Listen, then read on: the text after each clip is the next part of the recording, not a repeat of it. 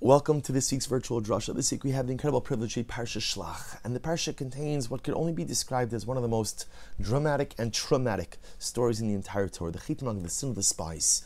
What begins as a seemingly good idea to send in a group of distinguished individuals, righteous individuals, to literally spy out the land, go on a reconnaissance mission, see what's going on, so we could figure out the best way to develop our strategy so that we could go in and conquer. Going in was never in question. The job of the spies was to figure out the best strategy to go in and to engage the enemy. Know your enemy. Therefore, you'll have there that, that way you'll have a better a better chance of Emir Hashem being able to overcome and conquer him. But we know that unfortunately, the entire plan devolves into something so negative and so terrible, with the Meraglim coming back and not just simply delivering a disastrous report against Eretz, not just maligning the land, but ultimately maligning Moshe Rabbeinu, and unfortunately, unfortunately, even going so far so as to impugn the power of the Ribono Shel Olam. Almost as if to say the land is too difficult, the inhabitants are too strong. Not even HaKadosh Baruch Hu Chas v'Shalom could even go ahead and help us overcome such an enemy. And we know that even to this very day, we feel the fallout of this dark chapter in our national history. The Meraglim come back on the ninth of Av, they cry on the ninth of Av, and as the Gemara says, you cried for nothing on the ninth of Av. You cried for nothing. Kadosh Baruch Hu essentially says, unfortunately, I will give you something to cry about for future generations on the ninth of Av. The loss of the first Beis Hamikdash, the loss of the second Beis Hamikdash, so many other tragedies experienced by our people throughout the millennia, all linked, all linked to this original Chet HaMeraglim sin of the spies.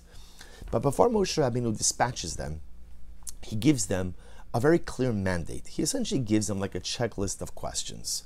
Go ahead and see what are the inhabitants like? What are the cities like? But one of the interesting things that Moshe Rabbeinu does is as follows. This is in Perek Yud Gimel, Pasuk Chav, chapter 13, verse 20. Moshe Rabbeinu says to the man, He says to the spies like this, Umaha Aretz, go and check out the land. Hashmenahi imraza.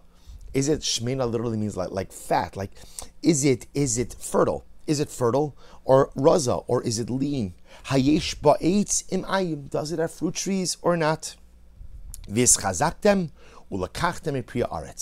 Now, literally translated, and be strong, strengthen yourselves, and take from the fruit of the tree.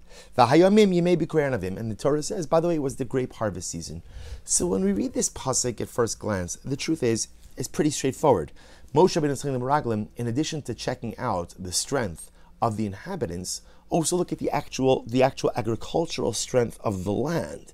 Is the land fertile or is it arid and barren? Does it have fruit trees or not? And then Moshe Rabbeinu says, bring back fruit. Bring back fruit. Now again, what was Moshe Rabbeinu's plan? Moshe knew the answer to all the questions. He knew all of this because the truth is he knew the Meraglim weren't even necessary. He knew that Eretz Yisrael was fertile. He knew that the land produced such beautiful fruit. But again, he wanted Klal Yisrael to get excited about entry into the land. So he says to the Meraglim, says to the spies, bring back fruit, bring back fruit. Fine. The Baal Shem Tov HaKadosh says, but here's the problem. There's an extra word in the Pasuk. The Torah says, V'hischazaktem ulakachtem mipri haaretz. Literally, strengthen yourselves and take from the fruit of the land. Asks the Rebbe, asks the Baal Shem Tov HaKadosh, why does it have to say v'hischazaktem? Why does it have to say make yourself strong? Just say, right? Again, let's go through the questions. Is the land fertile or is it barren? Right? Are there fruit trees? Are there not? And by the way, ulakachtem mipri haaretz, bring back fruit. Why v'hischazaktem? Strengthen yourselves, make yourself chazak, chazaktem, strengthen yourselves and bring back from the fruit of the land. Why is that one word necessary? And the Rebbe says something so incredibly beautiful and profound, absolutely magnificent. Bashan Kodesh explains, because the pasuk is not simply instructions to the Meraglim, but rather the pasuk represents that phrase, v'hischazaktem ulakachtem priya aretz is an instruction that Moshe Rabbeinu gives all of us for successful and meaningful living. What does it mean? Listen to what the Rebbe says. I want to quote to you. He says, Alecha uladugma es haaretz. Sometimes the greatest chizik, the greatest chizik, the greatest strength we can give ourselves is when you look at the cycle of agriculture. How does it work in agriculture? Tchila. You take a seed. You take a seed? You look at that seed, it's beautiful, it's perfect, it's intact. What do you do? You put it into the ground. Now, what happens? What happens when you put it into the ground? The seed essentially decomposes. Decomposes. Right? So the seed begins to decompose. Now you look at that and you say, "Give out." That's crazy. That's crazy. The seed was perfectly good. The seed was beautiful. It was perfect. It was intact. And now you're putting it into the ground, and now it's literally dissolving and disintegrating. Yet the Rebbe says something amazing. It is only once the seed disintegrates, hafach la'efes, once it becomes nothing, masil hazera litzmoach. Only then does the plant begin to grow. The perfectly intact seed has to go ahead and decompose into almost nothing until ultimately again it flourishes into something which will sprout forth tall and proud and beautiful from the ground. The Rebbe says, Kain gam ha'adam. The same is true with man. Baal was teaching us a profound life lesson that sometimes in life, or maybe for many of us often in life, we fail. And sometimes, like, you know, Chevra, we know like there, there are failures and then there are failures.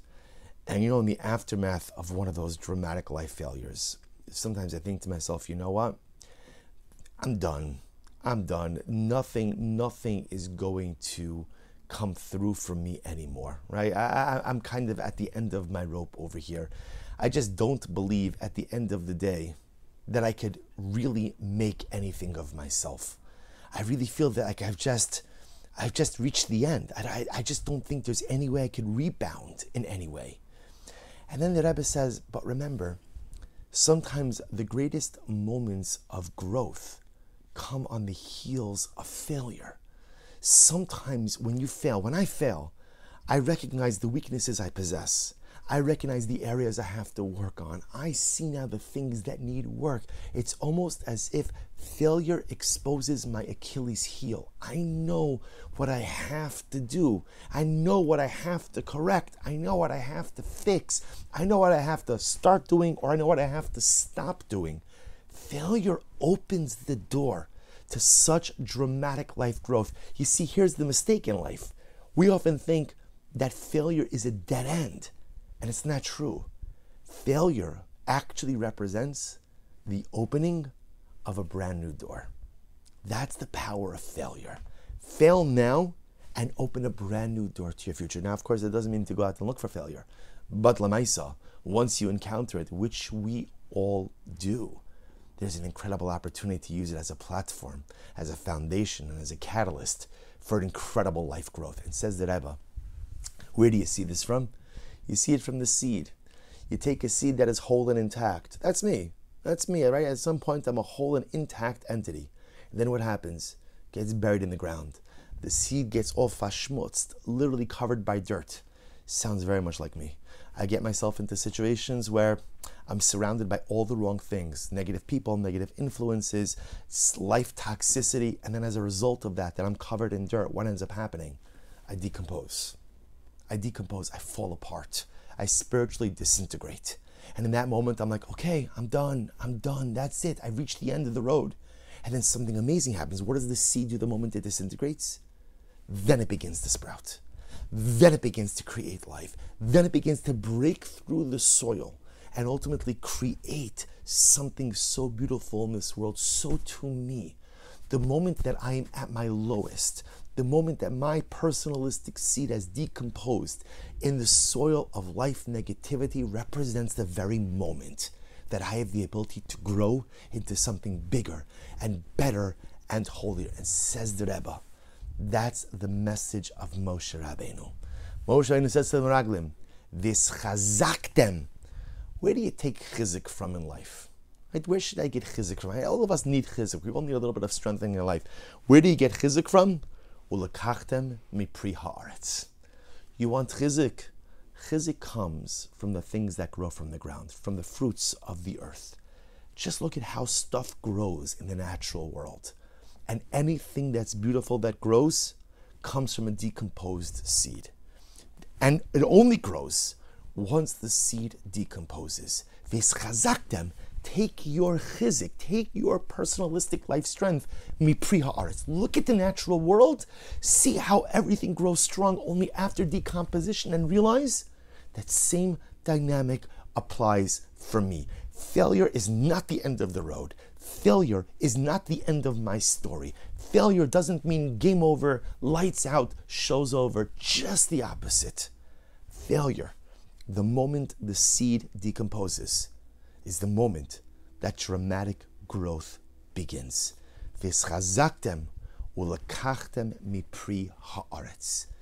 Maybe the Meraglim didn't listen to the advice of Moshe Rabbeinu, but hopefully we will and recognize the moment that the personalistic seed decomposes is the moment that untold opportunity lies before us.